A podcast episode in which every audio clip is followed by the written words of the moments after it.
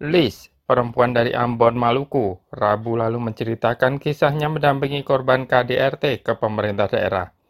Lokasi yang jauh dari akses layanan kesehatan untuk visum korban dan mahalnya biaya transportasi membuat Liz berpikir perlunya menggunakan fasilitas kesehatan terdekat, puskesmas, agar mempermudah dan mempercepat pelaporan ke aparat penegak hukum.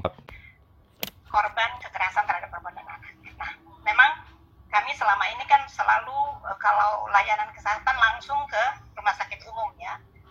Nah sekarang uh, mendekatkan layanan dengan kebutuhan korban, maka puskesmas-puskesmas juga harus dimanfaatkan untuk mengakses layanan korban. Situasi kepulauan itu uh, tantangannya lumayan besar karena yang, yang tadi uh, uh, apa Polres di mana korban di pulau lain mempermudah lah mempermudah kepentingan korban gitu jadi uh, nah jadi tinggi ya kos selama pandemi ini jadi tinggi karena ya. tadi transportasi itu dibatasi oke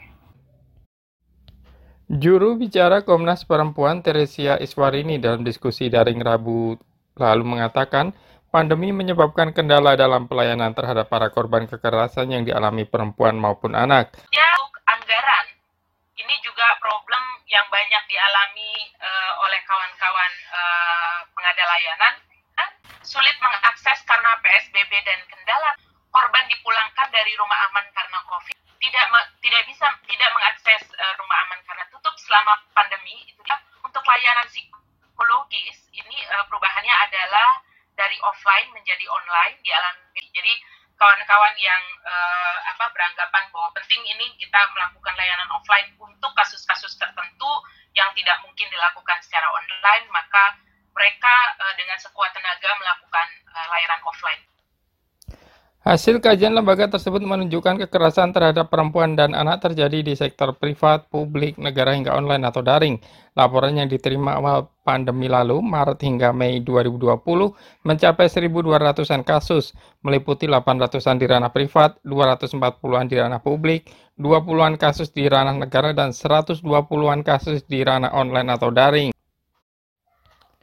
Pelaksana Harian Deputi Perlindungan Hak Perempuan dan Anak Kementerian PPPA, Ratna Susianawati mengatakan, selama pandemi kementeriannya meluncurkan program gerakan bersama jaga keluarga.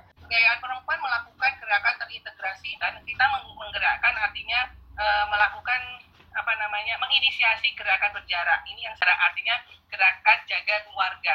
Artinya ini betul-betul bagaimana memastikan itu terpenuhi e, dari mulai keluarga. Dari Solo, Jawa Tengah, Yuda Satriawan melaporkan untuk VOA Washington.